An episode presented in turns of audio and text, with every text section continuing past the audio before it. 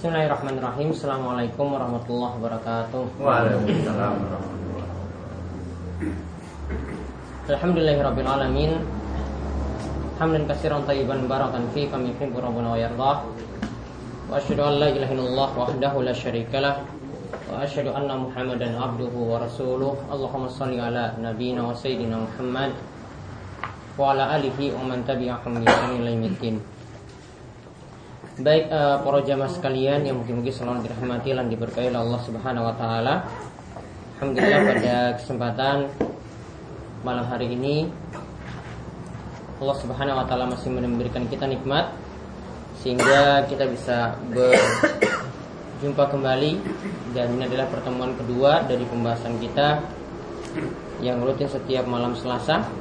Mudah-mudahan Allah Subhanahu wa taala senantiasa memberikan kita keistiqomahan, memberikan kita umur yang barokah, memberikan kita waktu yang terus diisi dengan kebaikan, dan terus diberikan istiqomah hingga maut nanti menjemput kita. Baik, pada kesempatan yang lalu yang kita membahas dari kitab Bulughul Maram karya Ibnu Hajar al-Asqalani di sini, yaitu kita membahas mengenai berbagai macam adab yang diajarkan di dalam Islam. Ya, berbagai macam adab yang diajarkan di dalam Islam.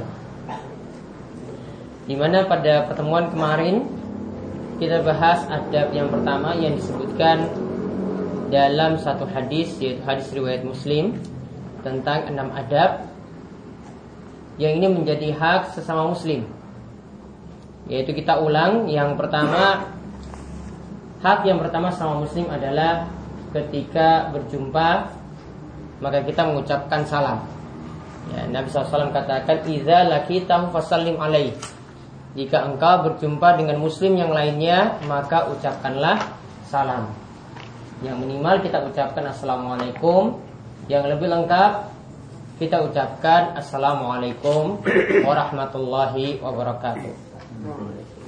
Maka yang mendengarnya kemarin sudah dijelaskan wajib untuk menjawab. Ya, wajib untuk menjawabnya. Kalau memulainya, hukumnya sunnah. Memulai mengucapkan salam itu hukumnya sunnah, sedangkan membalasnya itu hukumnya wajib. Allah Subhanahu wa taala katakan, "Wa idza huyitum bi tahiyatin fahayyu bi ahsana minha aw rudduha." Jika kalian itu diberikan penghormatan, yaitu diberikan salam, maka balaslah dengan salam yang lebih baik atau yang semisal dengan itu.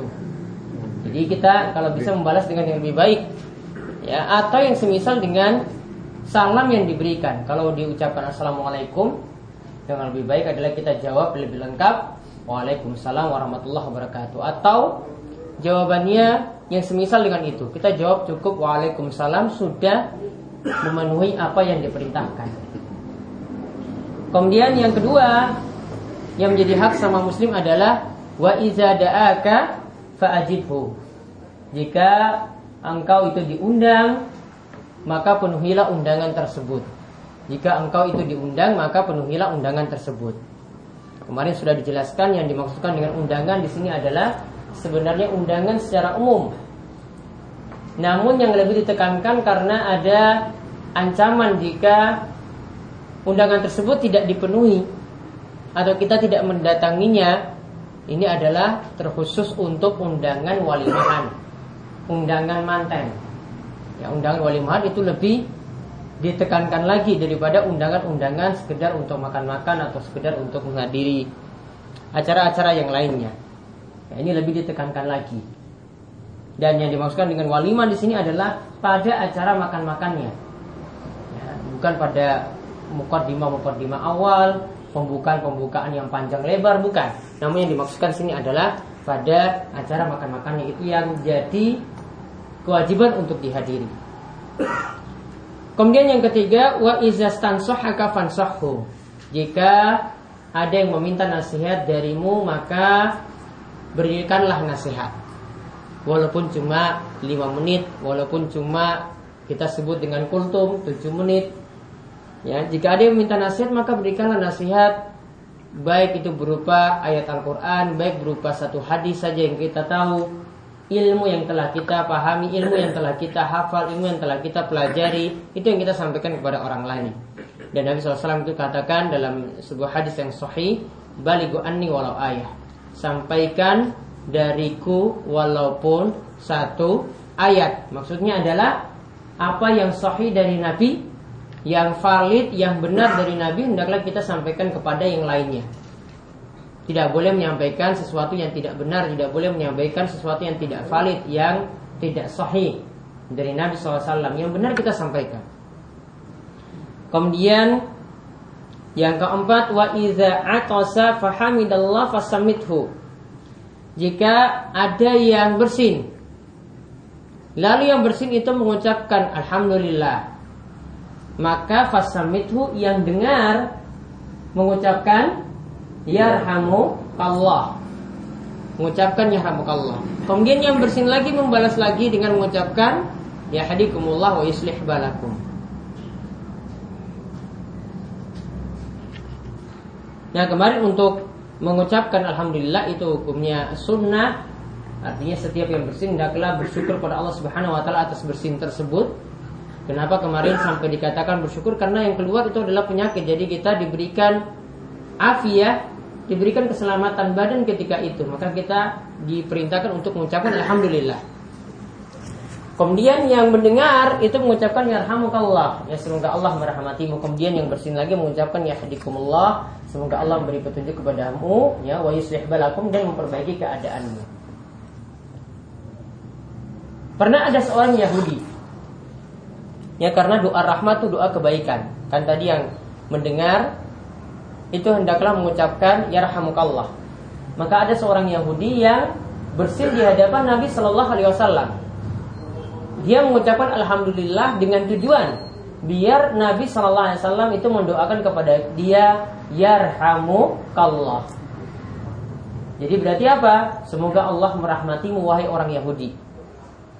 Namun Nabi SAW ketika mendengar orang Yahudi ucapkan alhamdulillah, langsung dia ucapkan yahdikumullah wa yuslih balakum, semoga Allah beri hidayah untukmu, maksudnya hidayah untuk masuk Islam, dan Allah memperbaiki keadaanmu. Lalu di situ Nabi SAW sini ada pelajaran tidak mau mendoakan rahmat kepada orang Yahudi, namun mendoakan apa? Mendoakan supaya dapat petunjuk, ya, mendoakan supaya dapat petunjuk. Maka di sini menunjukkan doa rahmat tadi cuma berlaku untuk seorang muslim, ya. Doa hidayah, kita ingin orang non muslim itu dapat hidayah, mungkin ada kerabat kita, kita ingin mereka dapat hidayah, dibolehkan selama mereka itu masih hidup. Namun kalau sudah meninggal dunia, yang namanya permintaan hidayah, yang namanya permintaan mereka dapat ampunan, itu sudah tidak diperbolehkan lagi. Nah, itu yang keempat. Kemudian yang kelima, wa idza maridha fa'uduhu, jika dia itu sakit maka kunjungilah dia. Ya, jika dia itu sakit, ada saudara kita yang sakit, maka kunjungilah dia. Para ulama itu katakan yang dimaksudkan sakit yang berhak untuk dikunjungi ini adalah sakit yang semakin parah atau sakit yang berat, atau mungkin sakitnya menjelang sakaratul maut. Kalau sakitnya itu ringan-ringan saja, itu sakit yang normal, lagi dingin kemudian flu, ya, atau mungkin batuk-batuk, ya, ini tidak mesti seorang itu untuk mengunjungi orang yang sakit semacam itu. Yang dituntut untuk mengunjungi di sini adalah jika sakitnya itu berat atau beberapa hari itu tidak kunjung sembuh, nah itu diperintahkan untuk dikunjungi ketika sakit. Kemudian yang terakhir, ya, yang keenam, Nabi SAW itu katakan wa idza mata, jika saudaramu itu mati, fatba'hu, maka iringilah jenazahnya sampai ke kuburan. Ini diantara hak sama muslim, ya. Ini diantara bentuk kebaikan juga. Baik ketika hidup kita berbuat baik, baik ketika dia itu meninggal dunia juga kita berbuat baik. Ketika dia butuh untuk dilayat seperti itu, bahkan sampai perlu diantar untuk di kuburan seperti itu, didoakan kebaikan-kebaikan juga khususnya, maka kita penuhi juga yang menjadi haknya. Dan dalam hadis yang lain dikatakan orang yang menuntun mayit sampai ke kuburan, menemani mayit, ya, mengantarkan mayit sampai ke kuburan, mengantarkan jenazah sampai ke kuburan, dia akan mendapatkan pahala 2 kirat. 2 kirat apa? Yang dimaksudkan 2 kirat, 1 kirat itu minimalnya sebesar gunung Uhud. Ya, mungkin di sini sudah ada yang pernah berumrah atau berhaji. Ya, gunung Uhud itu gunung yang besar. Ya, di gunung Uhud tersebut ini jadi ibarat-ibarat seperti ini untuk menunjukkan bahwasanya pahalanya itu begitu besar. Kalau dalam hadis yang lainnya, ini dikatakan sebaliknya. Kalau ini pahalanya yang besar, kalau dalam hadis yang lain dikatakan untuk orang Muslim yang memelihara anjing, maka kata Nabi SAW nanti pahalanya berkurang. Kalau ini kan pahalanya bertambah, ya. Nanti pahalanya berkurang 1 hari 1 kirat. Ya, 1 hari 1 kirat. Kalau tadi ini pahalanya bertambah. Dia akan mendapatkan pahala 2 kirat. Namun kalau orang memelihara anjing ini sebaliknya, berkurang pahalanya 1 hari 1 kirat. Ya, ini menunjukkan pahala itu bisa bertambah dengan satu amalan tertentu, dan ada pahala juga bisa berkurang dengan satu kejelekan yang dilakukan. Berarti ini menunjukkan bahwasanya melihara anjing gimana hukumnya, berarti tidak boleh, haram bagi seorang Muslim, kecuali yang Nabi SAW itu kecualikan untuk anjing berburu, ya, untuk anjing untuk menjaga hewan ternak, untuk menjaga tanaman, namun tidak disebutkan untuk menjaga rumah, ya, apalagi sampai tidur berbarengan, apalagi sampai jalan berbarengan, ya. Ini tidak disebutkan sama sekali, cuma untuk tujuan-tujuan tertentu seperti tadi saja. Nah, sekarang kita lihat hadis yang berikutnya tentang masalah adab lagi yang diajarkan oleh Nabi kita Muhammad SAW, yaitu tentang bagaimanakah kita menyikapi orang lain, dan ini bentuk mensyukuri nikmat. Ketika kita melihat ada orang yang sengsara, atau kita melihat ada orang yang banyak harta daripada kita, bagaimanakah sikap kita yang sebenarnya? Ini dalam menyikapi masalah dunia, ini Nabi SAW sudah ajarkan. Apakah kita boleh iri? Apakah kita boleh mengharap nikmat mereka itu hilang? Ataukah bagaimana sikap kita?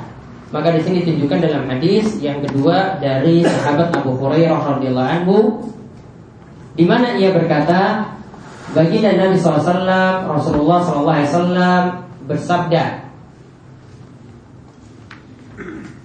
unzuru ila man huwa asfala minkum wa la tanzuru ila man huwa fawqakum fa huwa ajdaru alla tajdaru ni'matallahi alaikum. Nah, di sini muttafaqun alaih. Sini Bapak-bapak, ya, di sini perlu ketahui yang dimaksud dengan muttafaqun alaih. Ini adalah istilah para ulama untuk menyebutkan kalau hadis itu diriwayatkan oleh Bukhari dan Muslim.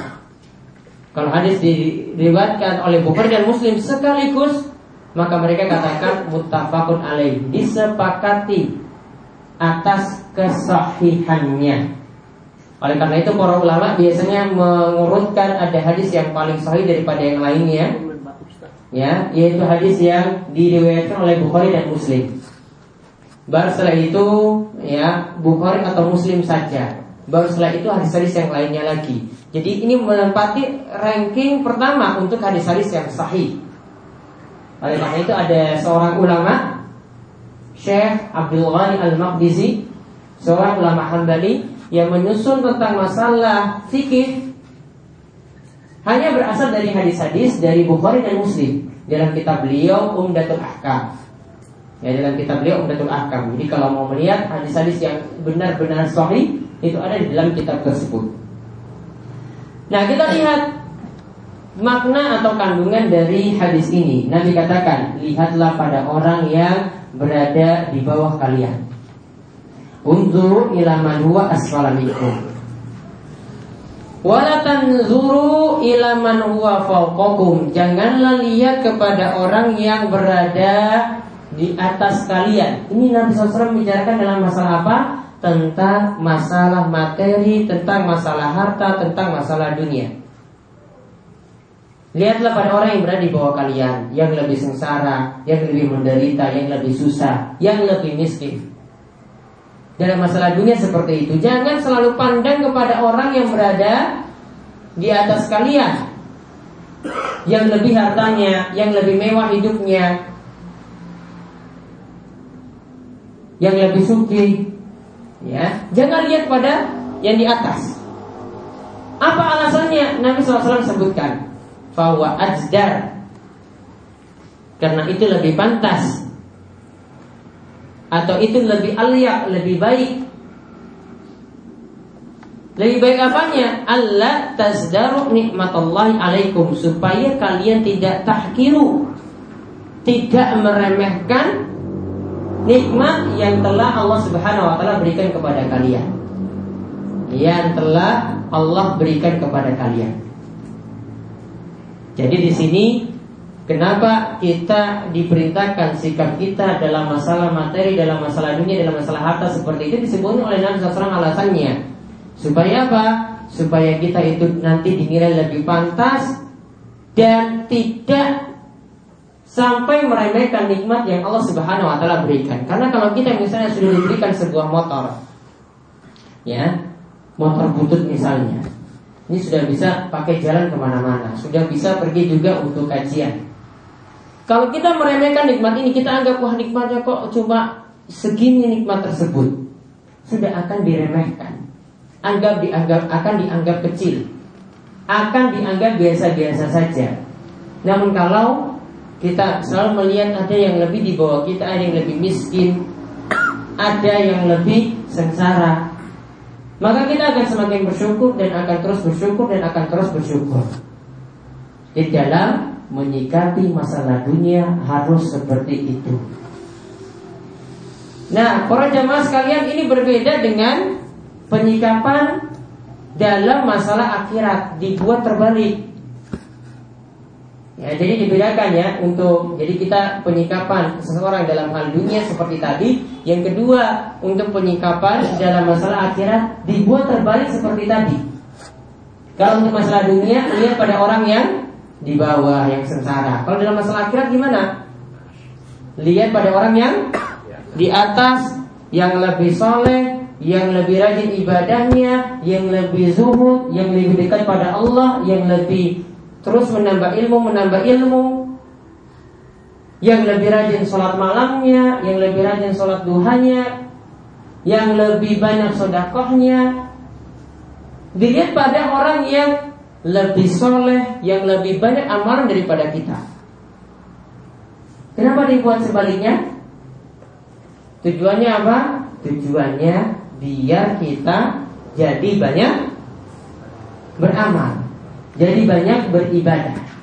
Jadi penyikapannya itu berbeda.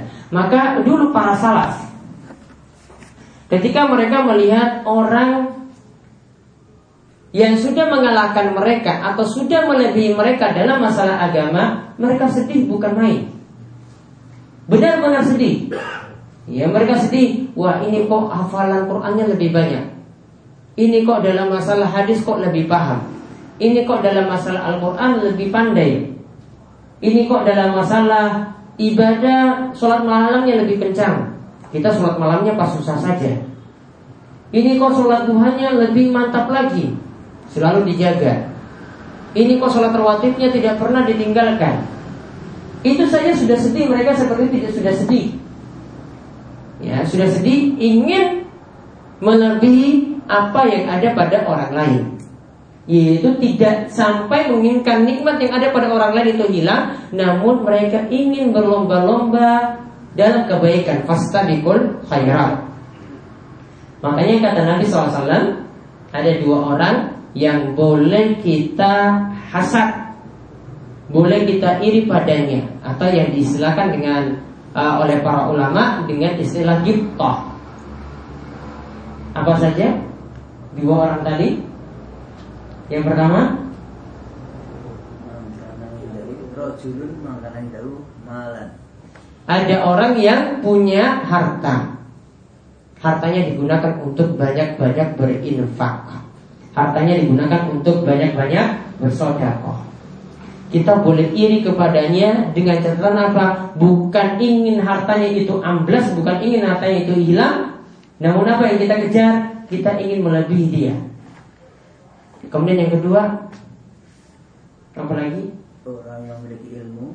Orang yang memiliki ilmu, kemudian dia mengajarkan ilmunya, menebarkan ilmunya itu kepada orang lain.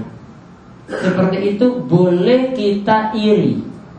Atau tadi yang disebut oleh para ulama dengan istilah ghibtah. Ini juga adalah satu acara di mana kita berarti diperintahkan untuk berlomba-lomba dalam kebaikan. Namun kalau niatannya, nah biar saja orang itu hartanya itu hilang, nanti dicuri oleh orang, ini namanya sudah hasad. Ini hasad yang tercela yang dapat menghapuskan kebaikan. Kalau ingin juga ilmu orang lain itu hilang, biar saja nanti dia itu kena kecelakaan, dia jadi hilang ingatan, sudah ilmunya sudah tidak ada lagi. Ini berarti juga menginginkan nikmat orang lain itu hilang. Dan inilah yang disebut hasad yang tercela, yang Nabi SAW itu katakan dapat memakan kebaikan. Kalau sedekah itu dapat menumbuhkan kebaikan, dapat menghapuskan dosa. Kalau hasad, iri seperti ini, yang tercela ini, dapat menghapuskan kebaikan. Jadi di sini sekali lagi mengajarkan kepada kita, kita kembali ya dalam penyikapan masalah dunia, kita selalu memperhatikan orang yang berada di bawah kita. Tidak selalu melihat dalam masalah materi, dalam masalah harta itu kepada orang yang di atas, karena itu akan membuat kita meremehkan nikmat yang Allah Subhanahu wa Ta'ala berikan kepada kita. Dan sikap seperti ini akan membuat kita semakin qanaah dan semakin bersyukur dengan apa yang Allah beri, walaupun itu jumlahnya sedikit. Nabi SAW itu mengatakan, "Malam yusykuril qalilan, lam yakun yusykuril katsiran." Siapa yang tidak mampu bersyukur dengan yang sedikit, maka dia mustahil dapat bersyukur dengan yang banyak. Jadi awalnya dengan yang ringan, yang sedikit terlebih dahulu kita syukuri, maka dengan nikmat-nikmat yang lebih besar daripada itu, kita lebih pantas lagi untuk mensyukurinya. Kemudian hadis yang berikutnya lagi, hadis tentang masalah kebaikan dan dosa, yaitu kadang kebaikan itu menenteramkan jiwa, dan kejelekan itu selalu meresahkan, menggelisahkan jiwa. Hati tidak pernah tenang dengan dosa, tidak pernah tenang dengan maksiat. Ini hati yang masih bersih, keadaannya seperti itu. Kita lihat hadis dari An-Nawwas bin Sama'an, di mana di sini Nabi Shallallahu Alaihi Wasallam itu mengatakan, ya di sini dia dikatakan bahwasanya sa'altu Rasulullah Sallam anil birri wal itsm. Aku pernah bertanya kepada Nabi SAW tentang kebaikan dan dosa. Apa yang dimaksud kebaikan dan dosa? Nah di sini dikatakan, kata Nabi SAW, al-birru husnul khuluq. Kebaikan itu bentuknya adalah dengan akhlak yang mulia, dengan akhlak yang baik. Wal ismu mahaka fi nafsika, mahaka fi sadrika, wa karihta ayat talia alaihin nas. Dan yang namanya dosa selalu menggelisahkan jiwamu, selalu menggelisahkan hatimu, dan engkau sendiri tidak suka jika ada manusia yang melihat dosa yang engkau perbuat. Nah di sini akhrajahu Muslim, diriwayatkan oleh Imam Muslim.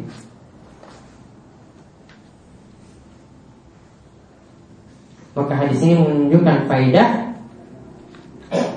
yang pertama, dijelaskan bahwasanya yang namanya kebaikan diantara bentuknya, nih diantara bentuk kebaikan.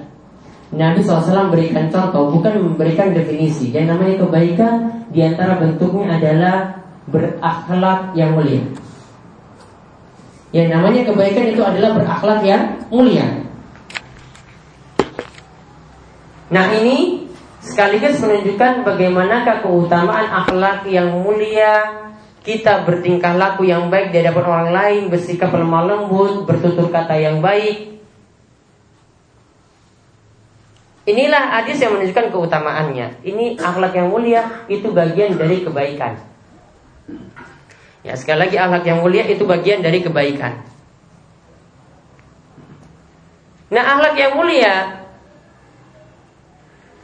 yang bisa kita tunjukkan itu bisa mulai dari di dalam keluarga kita. Bahkan ini adalah kebaikan yang menandakan seorang itulah manusia yang baik. Karena kalau dilihat dari luar, ketika dia di luar rumah, dia itu tingkah lakunya baik, itu bukan menunjukkan orang tersebut baik secara keseluruhan. Namun dapat menunjukkan seorang itu baik mulai dari dia di dalam rumah. Yaitu Nabi SAW itu mengatakan, khairukum khairukum li ahli li ahlihi. Sebaik-baik kalian adalah yang paling baik kepada ahlihi, kepada istrinya. Ahlihi di sini istilah orang Arab untuk istri. Kalau kita biasa terjemahkan dengan kerabat, namun orang Arab biasa menyebut ahl itu untuk istri. Wa ana khairukum li ahli. Dan aku sendiri, kata Nabi SAW, yang paling baik kepada keluargaku, yang paling baik kepada istriku. Maka dapat menilai seorang itu baik bukan dilihat tingkah lakunya itu di pasar, bukan lihat tingkah lakunya itu di kantor, bukan lihat tingkah lakunya itu ketika berada di pengajian. Dia dapat dinilai dia baik atau tidak dari dalam rumah. Ya, dapat dinilai dirinya itu baik atau tidak dari dalam rumah. Karena kalau di luar semuanya itu bisa dihias-hiasi. Yang jelek dia bisa buat jadi baik, yang busuk dia buat jadi harum.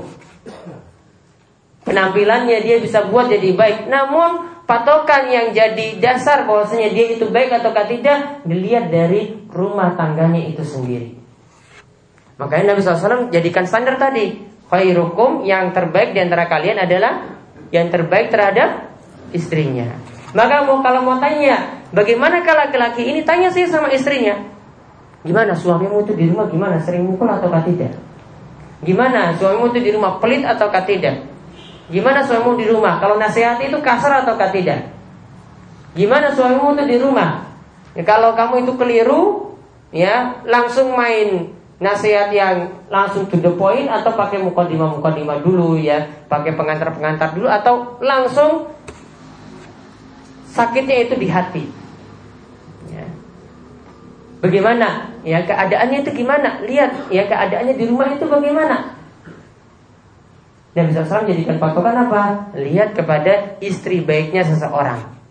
Dia tingkah lakunya dengan istrinya itu seperti apa? Karena ada seorang suami, dia di luar itu, ya mungkin jadi dai, jadi pendakwah, menasihati orang lain, namun di rumah, kalau orang lain dia nasihati dengan halus, dengan baik, namun kalau di rumah dengan kasar. Di rumah main pukul, istrinya tidak mau berjilbab misalnya, atau tidak mau menutup aurat dengan benar, ya langsung main tangan. Maka kata Nabi SAW sekali lagi, lihat orang itu dapat dikata baik, dapat disebut orang yang baik, lihat tingkah lakunya di rumah itu seperti apa. Dan lalu Nabi SAW katakan, akulah yang paling baik terhadap istriku. Karena Nabi SAW sudah mencontohkan akhlak beliau yang bagus itu adalah dari rumahnya. Maka jangan tertipu, ya, dengan ya perawakan, ya meskipun orangnya juga itu berjenggot, meskipun orangnya juga jidatnya itu ireng, ya. Dari rajin ibadahnya saya tidak menunjukkan akhlaknya itu baik, belum tentu. Atau dilihat dari jilbabnya, walaupun jilbab besar belum tentu dia itu, ya, melindungi dirinya dari perbuatan zina, belum tentu. Ya. Kita bisa lihat di keadaannya, pokoknya dilihat dari kesehariannya yang ada di rumahnya. Mulai dari seperti itu. Maka kalau misalnya ada anak kos-kosan, tidak mungkin kita cuma lihat dari keadaan luarnya saja. Lihat keadaan di kos-kosannya seperti apa. Perempuan ini, laki-laki ini seperti apa. Dapat dinilai dia itu baik atau tidak. Nah, jadi sini Nabi SAW mulai mendefinisikan, menyatakan apa yang dimaksudkan dengan albir. Itu adalah dengan akhlak yang baik, akhlak yang luhur. Dan akhlak yang luhur di sini yang kami tekankan mulai dari keluarga itu sendiri. Kemudian sebaliknya tentang lawan dari albir, lawan dari kebaikan itu adalah al-ithm, dosa. Nabi SAW di sini katakan, wal ismu mahaka fi sadrika. Ya, yang namanya dosa itu yang selalu menggelisahkan jiwamu.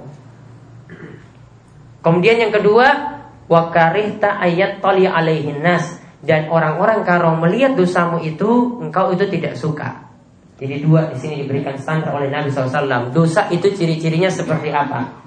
Kalau memang dalam diri kita, hati kita ini masih bersih, nah standar perbuatan itu jelek atau baik bisa kita pakai standar hati seperti ini. Dengan catatan ya, hatinya itu masih bersih. Kalau artinya sudah kotor tuh nggak mungkin pakai standar ini. Nggak mungkin pakai standar, wah apa yang meragukan dalam hatimu? Wah dia nggak pernah ragu, maksiat tetap jalan. Dia tidak pernah malu juga lakukan maksiat di hadapan umum. Ini untuk orang yang hatinya masih bersih, dia pakai patokan hatinya. Maka dosa di sini ciri-cirinya dua, atau perbuatan jelek di sini ciri-cirinya dua kata Nabi SAW. Yang pertama, selalu menggelisahkan dalam jiwa, tidak bisa tenang.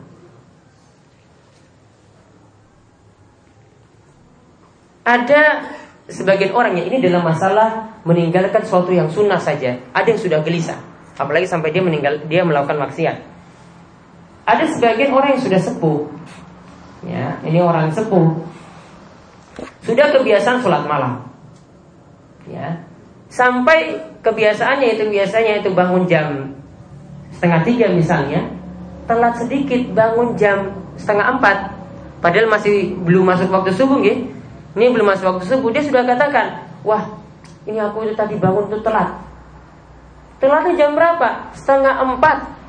Kita aja mungkin baru bangun 4:30 kan. Ini 3:4 saja dia sudah anggap telat.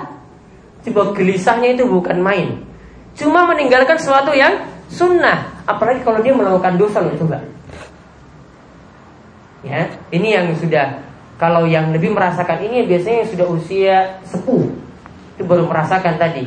Kalau ketinggalan sedikit, ya, ketinggalan sedikit ini bukan masalah sampai meninggalkannya, tidak, tetap dikerjakan, namun waktunya cuma diundur, terlambat bangun, biasanya 2:30, 2:30, bangun 3:30 sudah gelisah, ya, bahkan minta coba kasih obat ini aja, obat yang tidak bisa tidur, biar, ya, bangunnya itu tetap tepat waktu tadi 2:30. Cari obat seperti itu, ya, beberapa kali seperti itu. Ini simbah-simbah seperti tadi. Saking semangatnya untuk menjaga sholat malam itu sudah gelisah. Ya, dan orang yang punya sifat seperti ini juga ketika misalnya sedikit saja ini ada dalam jual beli, ini sebenarnya uangnya diberi lebih, uang kembalian diberi lebih. Sudah terlanjur bawa pulang ke rumah, hitung-hitung, wah ini kok lebih 1.000. Hatinya tidak tenang cuma dengan 1.000 rupiah. Maka langsung dia dengan segera mengembalikan uang ini kepada penjual yang berhak memiliki uang tersebut. Hatinya selalu gelisah walaupun cuma dengan yang sedikit tadi. Ini jadi standar juga, bahwasanya ini perbuatan ini jelek, dia dapat menilainya seperti itu. Atau dia membangunnya di atas ilmu, jadi tahu 1.000 rupiah ini tidak halal. Dia tahu 1.000 rupiah ini tidak halal, makanya dia kembalikan 1.000 rupiah tersebut. Kemudian standar dosa yang kedua di sini apa? Yaitu tidak suka jika dilihat oleh orang banyak. Ya, tidak suka jika dilihat oleh orang banyak. Makanya maksiat itu rata-rata dilakukan sembunyi-sembunyi, selingkuh itu sembunyi-sembunyi, pasang nomor itu sembunyi-sembunyi. Ya, sedikit yang terang-terangan sedikit, kecuali kalau sudah kebiasaan di masyarakat, sudah legal di masyarakat, sudah jadi kata sepakat di masyarakat, ini beda lagi, ya. Tidak mungkin itu terang-terangan, itu nggak mungkin. Orang selingkuh itu asalnya dia tidak mau terang-terangan, pasti sembunyi-sembunyi, dari tempat yang jauh. Nggak mungkin juga dia asalnya nggak mungkin lakukan di lingkungannya tersebut, karena maksiat itu lebih besar faktor pendorongnya jika dilakukan di tempat yang jauh dari tempat tinggalnya. Makanya Nabi Yusuf alaihissalam kecenderungannya untuk berhubungan dengan siapa? Istrinya raja namanya siapa? Zulaikha. Ya. Itu adalah besar karena dia ketika itu sedang merantau. Ya, sedang merantau. Faktor pendorongnya itu besar. Kalau untuk lakukan di kampungnya sendiri, wah ini ketahuan sama masyarakat bisa ya, langsung didemo. Namun kalau dia itu perantau tidak seperti itu pengaruhnya. Maka untuk ini yang masalah selingkuh sih cari tempat yang jauh. Tidak mau dilihat oleh orang banyak, tidak suka dilihat oleh orang banyak. Jadi dia sudah tahu itu sendiri adalah maksiat. Sudah tahu itu sendiri adalah maksiat. Ya, maka di sini punya dua standar, dan standar tadi ini sekali lagi itu bagi orang yang hatinya masih bersih, masih putih, bukan terjangkiti syubhat, berbagai macam pemikiran-pemikiran yang sesat atau ilmu-ilmu yang sesat. Dia benar-benar hatinya itu masih seperti ya bayi yang baru lahir ketika dapat satu perbuatan maksiat atau dosa seperti ini, dia merasa gelisah dan tidak suka diketahui oleh orang banyak. Dan asalnya manusia punya fitrah seperti itu. Ya, fitrahnya dia benci maksiat. Fitrahnya maksiatnya tidak mau dilihat oleh orang banyak. Fitrahnya dia selalu gelisah dengan maksiat tersebut.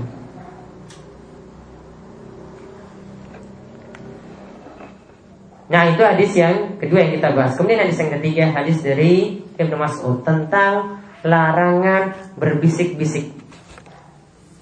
Ini salah satu bentuk akhlak juga yang diajarkan. Jadi tidak boleh berbisik-bisik.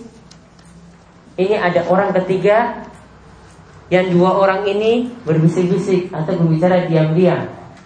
Berbisik di telinga atau bicara diam-diam. Kenapa? Karena ditakutkan ini sedang nyinggung orang yang ketiga. Ini sedang menyinggung orang yang ketiga. Walaupun mungkin pembicaraannya itu tidak menyinggung, namun perasaan orang yang ketiga ini ketika ada yang berbicara seperti itu, perasaannya dia itu seperti lagi dibicarakan. Maka kita lihat hadisnya dari Ibnu Mas'ud. Dari Ibnu Mas'ud radhiyallahu anhu bahwasanya ia berkata, Rasulullah sallallahu alaihi wasallam itu bersabda, "Idza kuntum salasatan", jika kalian ada 3 orang. Berarti di sini kan 3. Kalau 4 tidak termasuk. Ya, kalau 4 tidak, 5 tidak. Berarti cuma 3 orang saja yang terlarang. Fala yatanajah isnani dunal akhar. Maka janganlah 2 orang berbicara, berbisik-bisik. Yatanajah itu maksudnya berbisik-bisik tanpa menyertakan orang yang ketiga. Hatta takhtalitu binnas, sampai kalian itu sedang berada di hadapan orang banyak, berbaur dengan yang lainnya. Min ajli anna dzalika yuhzinuhu, karena berbisik-bisik seperti itu cuma menyedihkan orang yang ketiga tadi. Ya, cuma menyedihkan orang yang ketiga tadi. Hadis ini muttafaqun alaih, diriwayatkan oleh Imam Bukhari dan Muslim, wallafzu li Muslim, dan hadisnya adalah lafaz dari Imam Muslim.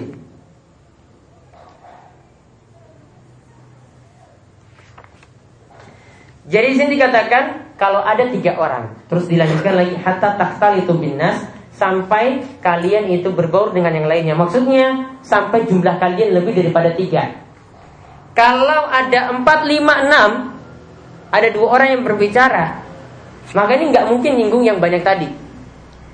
Namun kalau 3 orang, ya ada kemungkinan nyinggung orang yang ketiga ini, tidak mau didengar. Maka dia selalu merasa sedih. Ya, ini jangan-jangan 2 orang ini sedang membicarakan saya tidak boleh mengetahuinya. Maka faedah yang bisa kita ambil di sini adalah tadi larangan 2 orang berbisik-bisik, tidak menyertakan orang yang ketiga.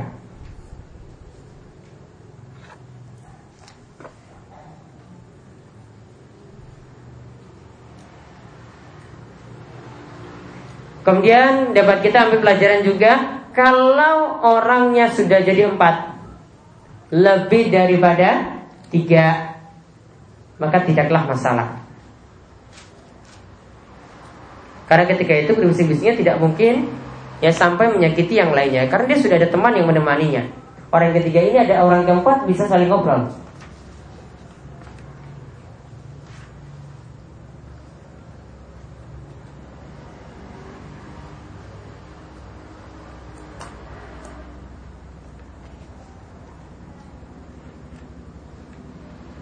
Nah, di sini dijelaskan lagi larangan yang ada itu jika berbisik-bisiknya itu untuk menyakiti orang lain. Berarti kalau berbisik-bisiknya di sini ada satu tujuan, bukan maksud untuk menyinggung orang lain, cuma ada satu perbicaraan yang rahasia yang tidak boleh orang lain itu tahu, maka tidak termasuk dalam larangan.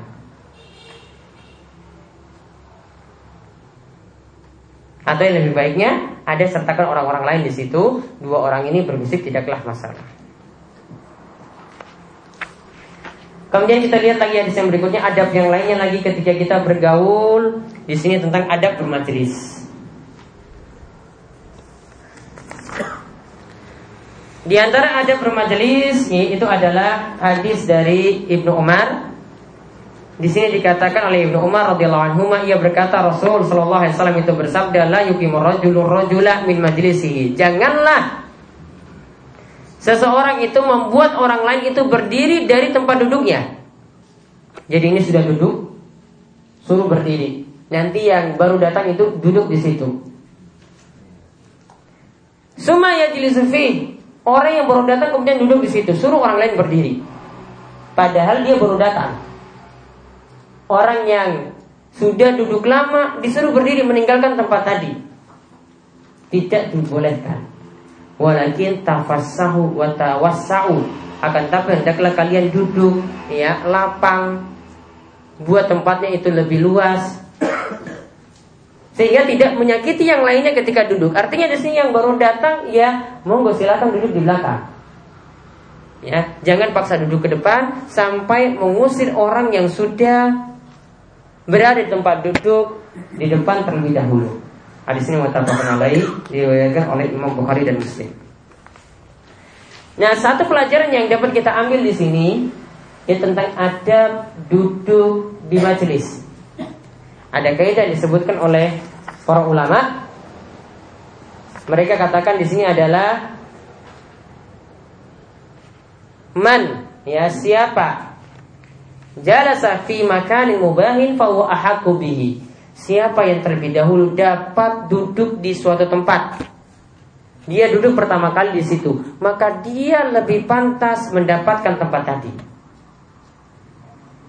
Ini kaidahnya disebutkan, siapa yang duduk terlebih dahulu di suatu tempat, maka dia yang lebih pantas untuk duduk di tempat tersebut daripada orang yang datang belakangan.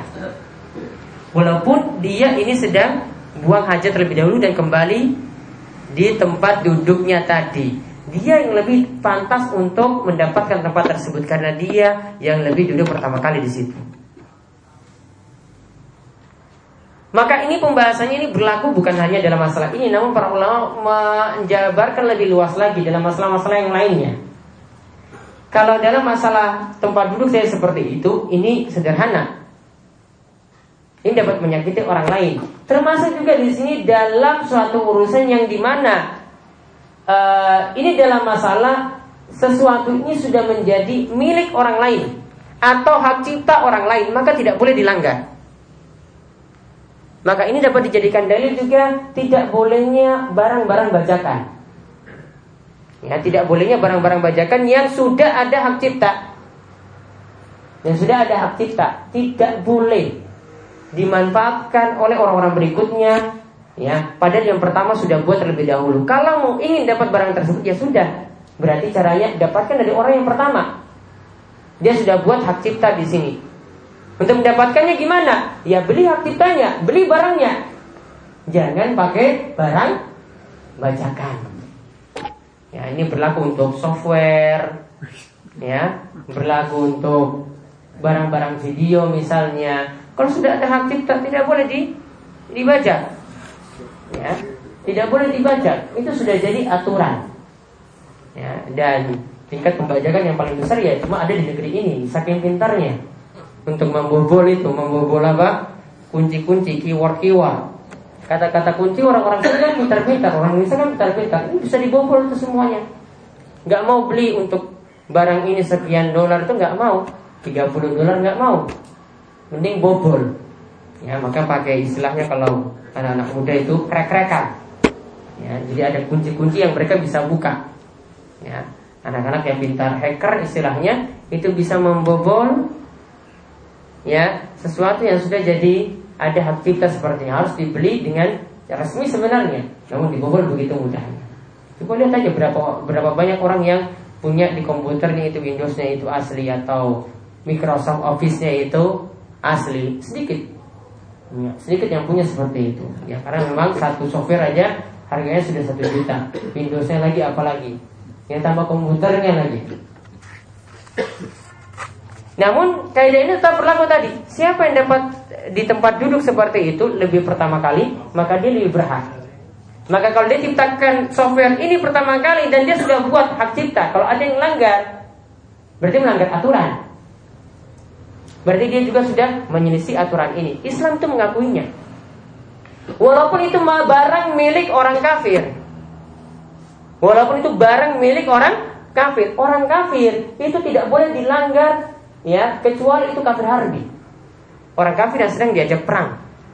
Orang kafir saya tidak boleh, ini menurut ulama Syafi'iyah, tidak boleh juga digibahi, digunjing itu nggak boleh, walaupun itu orang kafir loh. Ini yang masuk dalam kafir zimmi, yang kafir yang orang kafir yang masih kita jaga kehormatannya. Dia diperlakukan seperti seorang muslim, maka tidak boleh dibicarakan jelek kecuali dia kafir harbi yang diajak perang. Maka untuk hak cipta dia juga tetap berlaku, sama seperti kita memperlakukan sama muslim. Ya, tidak boleh kita ya injak kehormatan mereka, tidak boleh kita ambil barang mereka dengan cara yang tidak benar. Misalnya ada barang orang kafir, ada motornya di depan, wah ini Nasoro nih, sudah ada kuncinya, sudah dirampas aja, nggak apa-apa, nggak boleh. Ya sama untuk hak cipta mereka juga, walaupun produknya tadi milik orang kafir, maka tidak boleh untuk dilanggar. Nah kayak ini berlaku.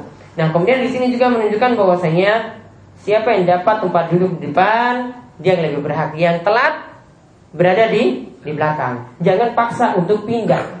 Pindahkan orang yang di depan untuk duduk di belakang. Hadis ini diriwayatkan oleh Ibnu Umar. Ibnu Umar punya sikap yang berbeda. Jika misalnya dia baru datang, ya dia ini kan sahabat yang mulia, sahabat yang terkenal. Jika dia itu datang maju ke depan, kemudian ada orang yang sengaja pindah dari situ gara-gara Ibnu Umar itu datang, Ibnu Umar tidak mau duduk di tempat itu. Ya, jadi Ibnu Umar datang, tahu ini orang-orang tahu, wah itu Ibnu Umar datang, masa kita nggak persilahkan dia duduk. Terus orang yang sudah duduk di depan ini akhirnya pergi. Ibnu Umar tidak mau duduk di situ. Ya. Ibnu Umar tidak mau duduk di situ. Ini cuma dalam rangka warok, cuma hati-hati saja nggak mau.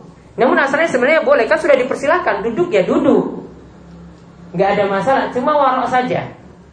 Ya, sama ya seperti sebagian orang misalnya menyingkapi ya gurunya itu dengan penyikapan yang berbeda dengan yang lainnya. Misalnya dalam jual beli, wah ini gurunya ini datang, ini sudah kasih gratis saja. Ya, ada buku ini sudah kasih gratis, saya Pak ini bawa pulang saja. Ya, kadang-kadang nggak mau, wah ini kita pengen disikapi sama dengan orang lain. Kenapa mesti berbeda? Ya kalau harga 20.000 ya sudah sikapi 20.000. Ya, ini penjual ini penyikapannya itu berbeda. Mungkin ada sebagian yang tidak mau. Ya, saya nggak mau. Itu disikapi seperti itu. Atau mungkin ada yang mengatakan ya sudah, kalau dikasih gratis seperti itu, terus sudah saya nggak mau beli lagi di situ.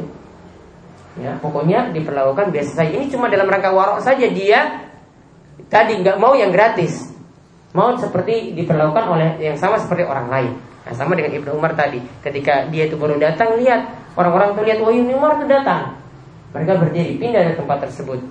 Ibnu Umar nggak mau duduk di situ. Ini dalam rangka kewaraan beliau, kehati-hatian beliau, beliau tidak mau lagi duduk di tempat tadi. Kemudian hadis terakhir yang kita bahas, hadis dari Ibnu Abbas tentang masalah adab lagi, namun ini adab ketika makan. Kalau tadi adab ketika bergaul.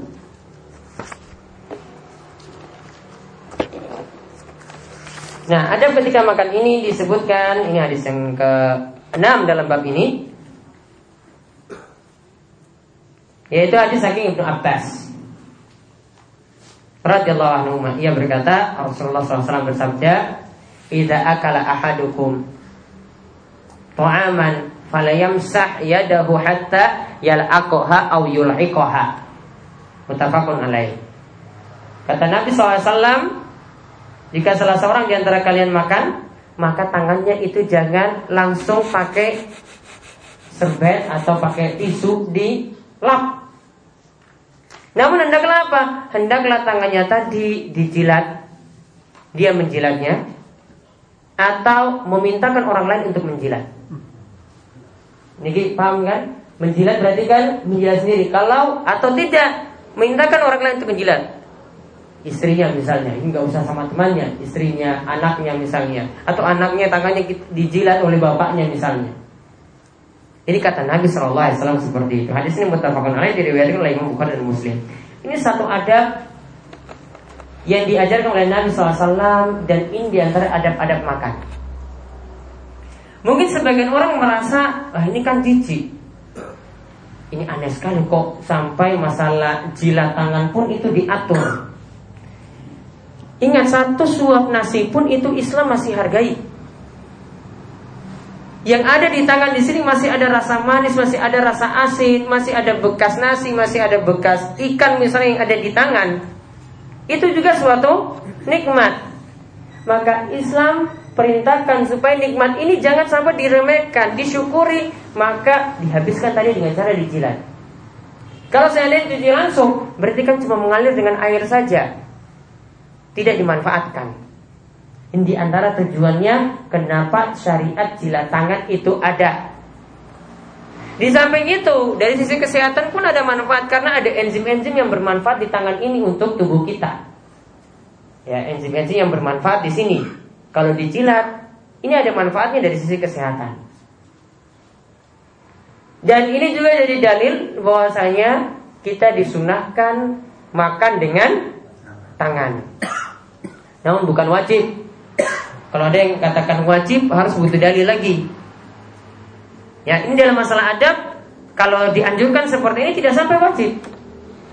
Ini dalam masalah adab seperti itu. Kalau ada yang katakan wajib atau dikatakan wah nggak boleh pakai sendok, maka ini sulit kita praktekkan sendiri, kita sulit mempraktekannya. Dan ini juga bertentangan dengan satu kaidah di antara para ulama yang mereka katakan kalau ada perintah dalam masalah adab itu bisa turun derajatnya hingga hukum sunnah. Jadi intinya di sini ini bukan suatu keharusan. Artinya kalau orang itu tidak makan dengan tangannya berarti dia itu berdosa. Keliru. Kalau dengan tangannya langsung dia tidak makan berarti berdosa. Keliru. Ini tetap masih dibolehkan dengan sendok, dengan garpu. Dan kita kalau praktekkan juga di tempat kita itu ada makanan-makanan kuah, tidak bisa kita makan dengan tangan langsung. Gak mungkin ambil kuah bakso langsung dengan tangan, kan gak mungkin. Mie ayam gak mungkin kan? Gak mungkin seperti itu, gak bisa kita praktekkan. Kalau di Arab mungkin, gak ada yang kuah-kuah seperti kita, gak ada yang sop-sop seperti kita, mungkin ya. Mungkin dipraktekkan seperti itu. Namun kalau di negeri kita ini berbeda, dari sisi makanannya pun itu berbeda. Dan dalam hadis yang lain disebutkan manfaat menjilat tangan tadi. Di samping tadi saya sebutkan, saya secara logika ini untuk mensyukuri nikmat. Ya. Dalam hadis yang lain dikatakan oleh Nabi SAW bahwasanya menjilat tangan seperti ini karena dalam menjilat tadi kita tahu di mana nanti ada keberkahan. Keberkahannya sendiri Nabi SAW tidak tetapkan, apakah di tangan, apakah di piringnya, apakah di sendoknya, tidak jelas. Makanya apa yang ada tadi diperintahkan untuk dijilat. Jadi misalnya tangannya dijilat, piringnya juga Nabi SAW perintahkan untuk menjilat, karena di situ ada barokah.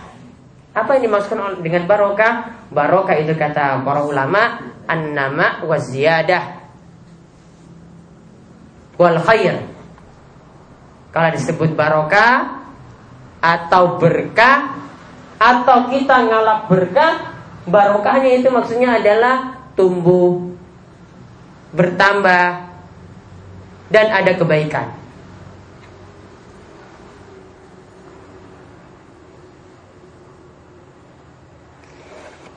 Jadi misalnya kita ngalap berkah, itu maksudnya ingin tambah kebaikan, atau kebaikan yang ada tetap ada. Subutul khair, kebaikan yang ada tetap ada, tidak hilang. Itu namanya cari berkah. Namun perlu diberi catatan, berkahnya di sini seperti apa yang kita cari. Tentu saja untuk mencari berkah harus yang ada tuntunan, karena Allah yang tetapkan berkah. Kalau Allah yang tetapkan berkah, tidak boleh kita tebak-tebak sendiri. Oh, berkahnya itu ada pada ini. Oh, berkahnya itu ada pada ini. Tidak bisa. Harus dengan cara-cara apa yang telah ditetapkan dalam Al-Quran atau ada dalam hadis.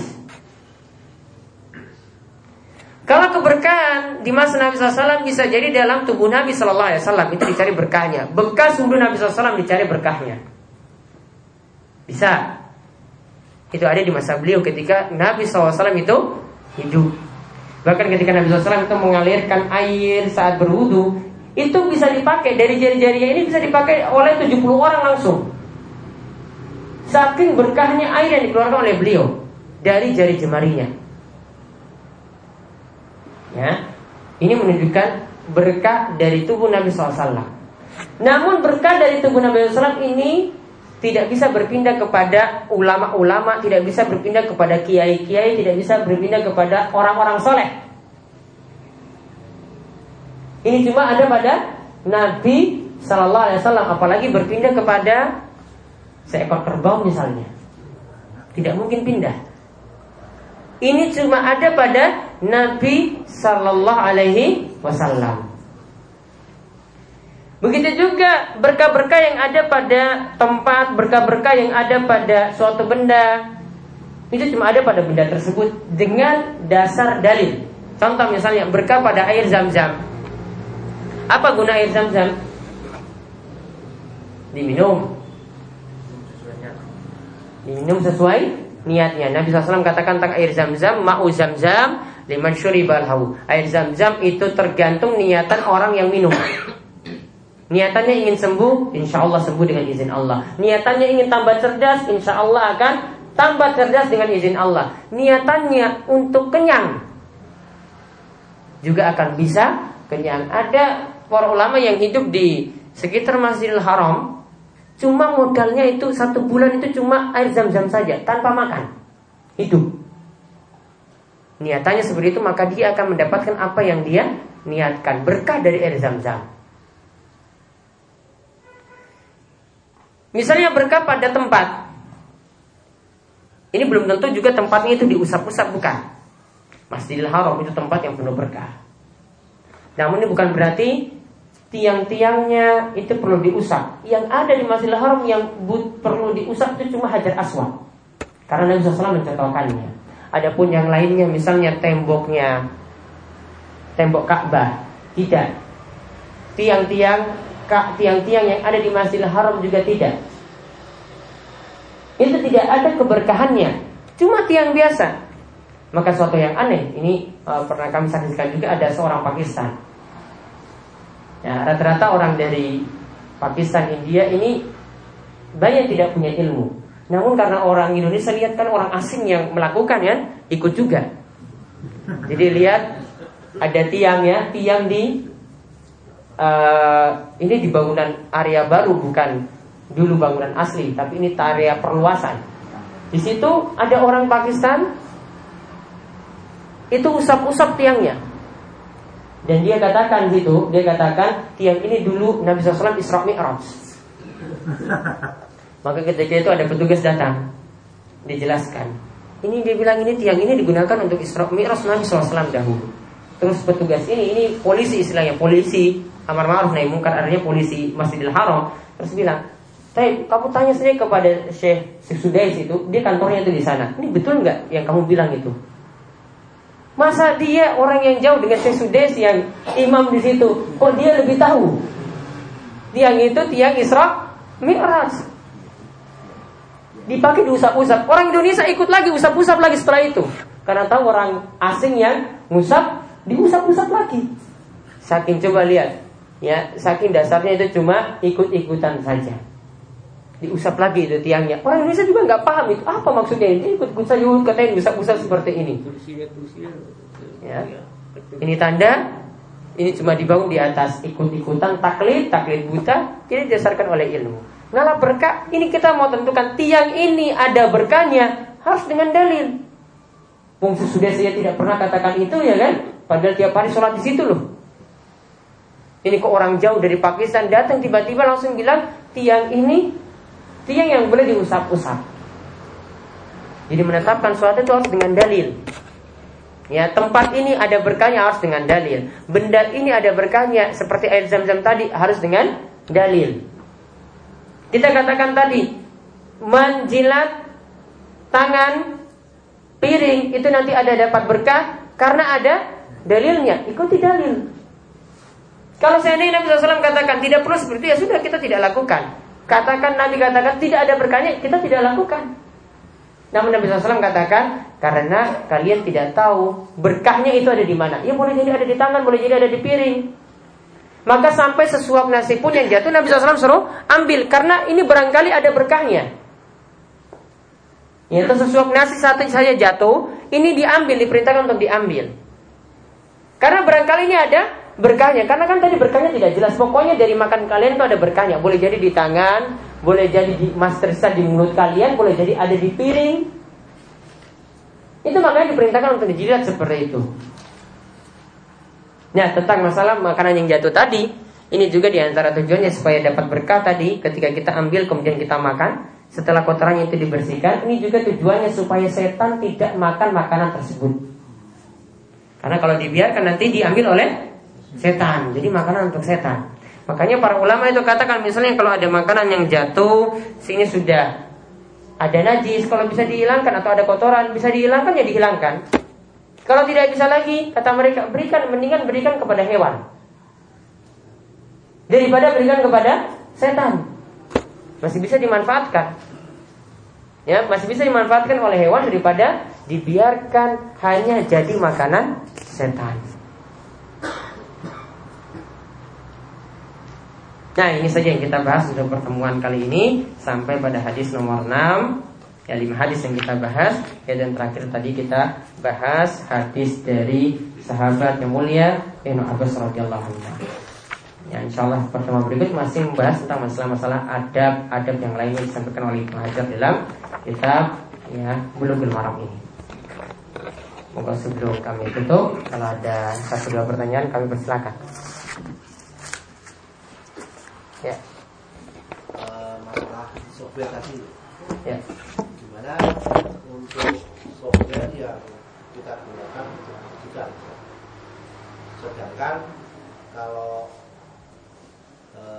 kita untuk membeli software itu tidak mampu, taruhlah software engineering, bukan hanya sampai ratusan juta, tetapi anak didik kita itu ketika mau masuk industri itu dia harus menguasai software itu. Nah itu hukumnya. Yang pertama ya operating system untuk belajar itu banyak yang gratis. Windowsnya sendiri kalau tidak mau beli Windows pakai Linux. Ya. Tapi untuk software engineeringnya tidak bisa untuk Linux. Baik. Bukan Linuxnya atau iya. Tapi software engineeringnya ini. Sebisa mungkin kita gunakan yang halal. Ya. Dalam masalah office saja untuk student, untuk pelajar di sini dikasih keringanan. Coba untuk ini bisa lobby kepada yang pembuat software tadi. Ada nggak keringanan untuk student, untuk pelajar? Sebisa mungkin seperti itu. Jangan hak mereka itu dilanggar. Itu lebih aman. Ya itu lebih aman. Ya kalau tidak mampu ya sudah fattakullah mastata'tum. Bertakwalah kepada Allah semampu kalian. Namun asalnya seperti itu. Ada lagi yang lain? Ya, ada dua. Kan ada bicara majelis ya. Kalau ada di majelis tadi. Nggih, ya. Nah, itu akan berlaku ketika misalkan di musala itu ada anak kecil.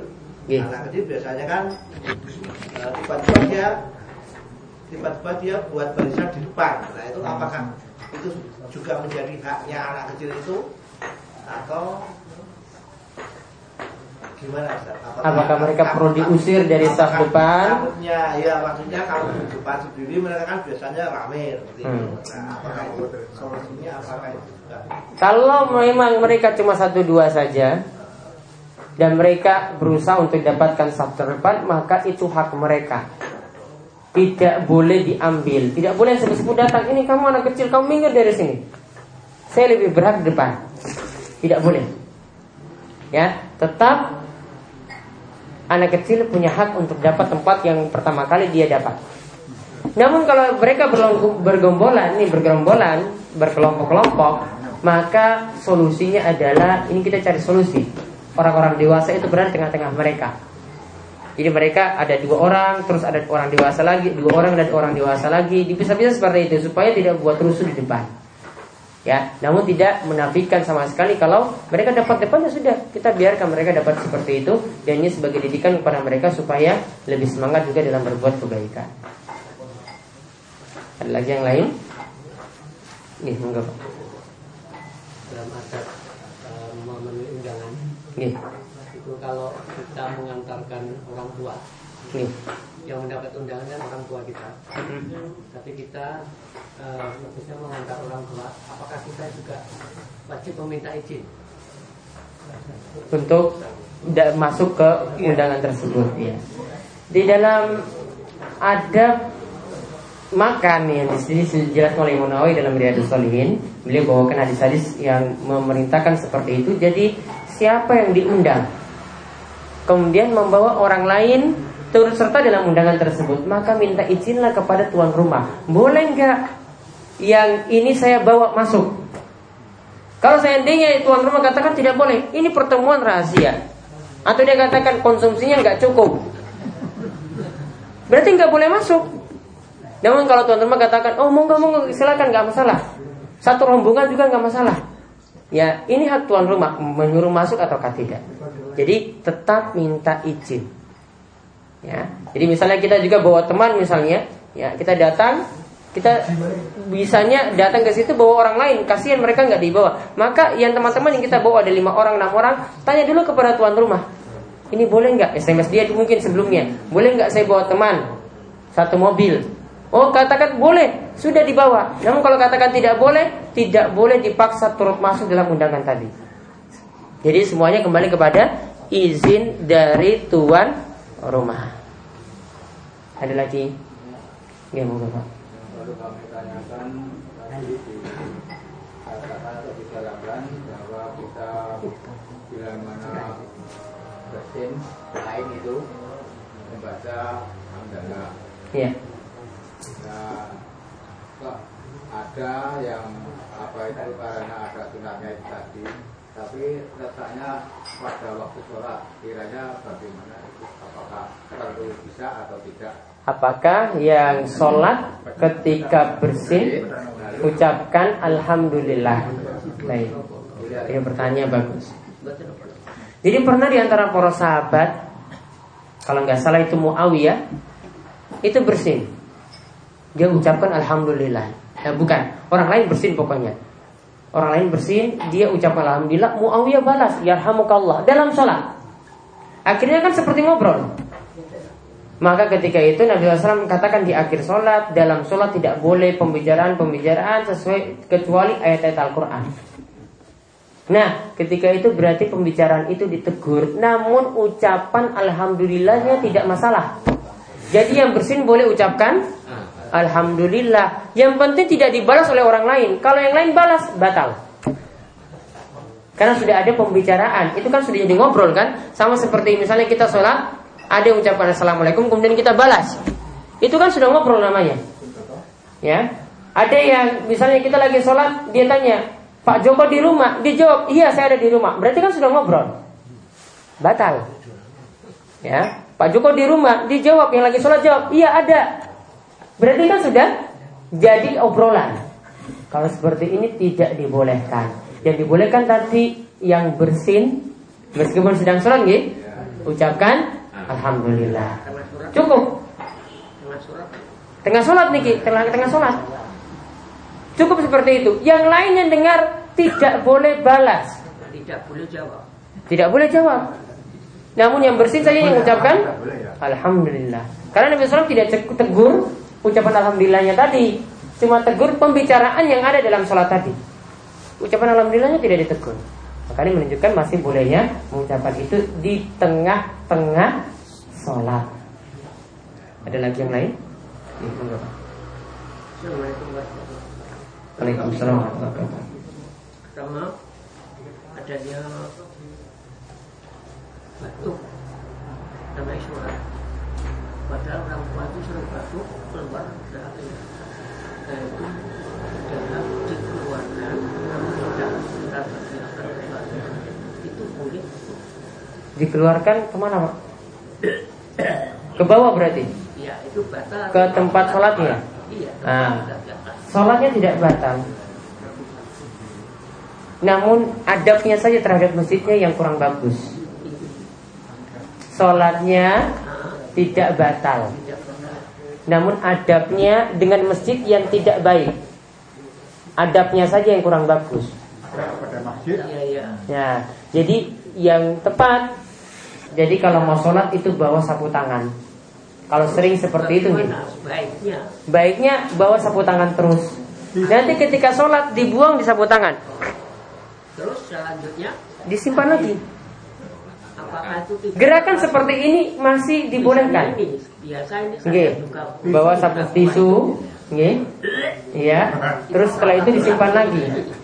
Itu dimasukkan. Dimasukkan lagi. Apakah riun ini termasuk tidak najis, mboten najis.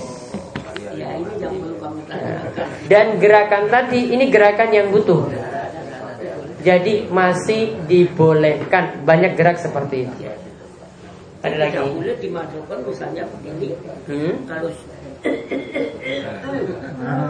kalau sujud ya boleh.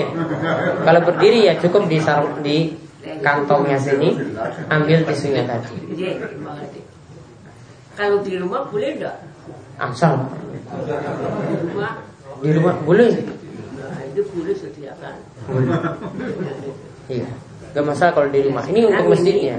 Sebaiknya sebelah kanan atau sebelah kiri. Baiknya kiri. Ya. Yang pertama. Yang kedua. Orang tua itu untuk apa? Monggo, Pak. Kalau udah dulu itu makan, itu tadi yang dilatih itu katanya menurut kesehatan itu tidak boleh. Nah, ini bagaimana kalau taman dibilati itu tak boleh, itu menurut ditunjuk dari kesehatan. Itu Pak Dokter sendiri pernah sakit hati. Nah, itu bagaimana menurut hukum pandangan dari Al-Quran maupun hadis. Intinya tadi sebagaimana lain, karena kalau orang lain itu katanya kalau mempunyai penyakit dapat mudah tertular. Gimana? Intinya di sini sunnah tadi itu tidak bisa dibatalkan, walaupun ada anggapan-anggapan seperti itu sampai benar-benar terbukti. Dan insya Allah seperti itu sebenarnya tidak ada masalah. Itu mungkin cuma kasus orang per orang, bukan kasus untuk semua orang. Ini nanti kalau calangannya itu dijilat jadi tertular penyakitnya. Itu kan cuma kasus individu-individu. Tidak bisa kita globalkan. Tidak bisa kita katakan seluruhnya jadi seperti itu. Jadi tetap ini berlaku sunnah menjilat tangan tadi tetap berlaku, atau menjilat tangan orang lain tetap berlaku. Dan tadi dari satu sisi saya katakan ini sebenarnya tidak bertentangan dengan kesehatan. Salah satu penelitian katakan ini banyak manfaatnya karena ada enzim-enzim yang bermanfaat di jari-jari ini bagi tubuh manusia. Yang ketiga, pertanyaan ini setiap lupa ini apa? Sudah lupa. Sudah ada. Ya, sudah saja. Dua. Sudah saja. Ini hanya informasi. Ini untuk melihat saya selaku yang bertempatan. Ini mohon ada kami membuat daftar hadir. Nah, ini akan kami jilid dengan buku yang lain, jadi satu, supaya diisi bagi bapak-bapak yang hadir pertama mengisi halaman pertama, juga yang kedua baru hadir kedua supaya kedua. Nah, untuk selanjutnya bagi yang belum mempunyai buku Bulughul Maram, ini bagaimana nilai kita dapat? Insyaallah nanti akan disediakan, makanya dipesan dulu Pak Niko. Ya. Kemarin insyaallah ada. Berapa orang yang belum punya? Ya, belum. Sebagian besar sudah ya? Sebagian besar sudah. Nanti insyaallah akan. Pesan anak saya. Okay. Iya. Ya, nanti insya Allah akan dipesan untuk minggu depan, nanti akan dibawakan. Ada lagi? Ada pertanyaan lagi? Assalamualaikum warahmatullahi wabarakatuh. Waalaikumsalam. Sampun nggih? Pun? Sudah daftar hadir di sisi belum? Ya. Nanti untuk buku, nggih, nanti insya Allah nanti akan diberikan lagi. Sebenarnya ada, tadi ada beberapa juga di rumah, tapi saya tidak bawa di sini. Saya kira tadi sudah cukup. Ya, nanti insya Allah minggu depan baru saya bawakan yang sisa yang ada di rumah. Ya. Itu ada yang menanya rukan berapa itu? Gratis Pak. Hah? Gratis. Gratis kok. Okay. Banyak didoakan saja, nggak perlu diganti. Ya. Yang terakhir, ini bapak-bapak semuanya, karena tadi saya melihat di halaman itu sudah ya penuh, itu boleh nanti masuk ke halaman kami langsung ke halaman Jember itu. Dan itu kalau untuk parkir, ya mobil maupun kendaraan boleh masuk demi keamanan langsung lurus. Saya kira parkirnya di lapangan situ saja enggak? Di sana boleh langsung masuk saja ya, aman, keamanan rumahnya aman. Itu saja. Ya. Ya, ini kemohon nggih untuk pertemuan malam ini kita tetap kalian doa kafaratul majelis. Subhanakallahumma wa bihamdika asyhadu an la ilaha illa anta astaghfiruka wa atubu ilaik. Sallallahu alaihi wa ala alihi washabbihi ajmain. Walhamdulillahirabbil alamin. Assalamualaikum warahmatullahi wabarakatuh. Waalaikumsalam.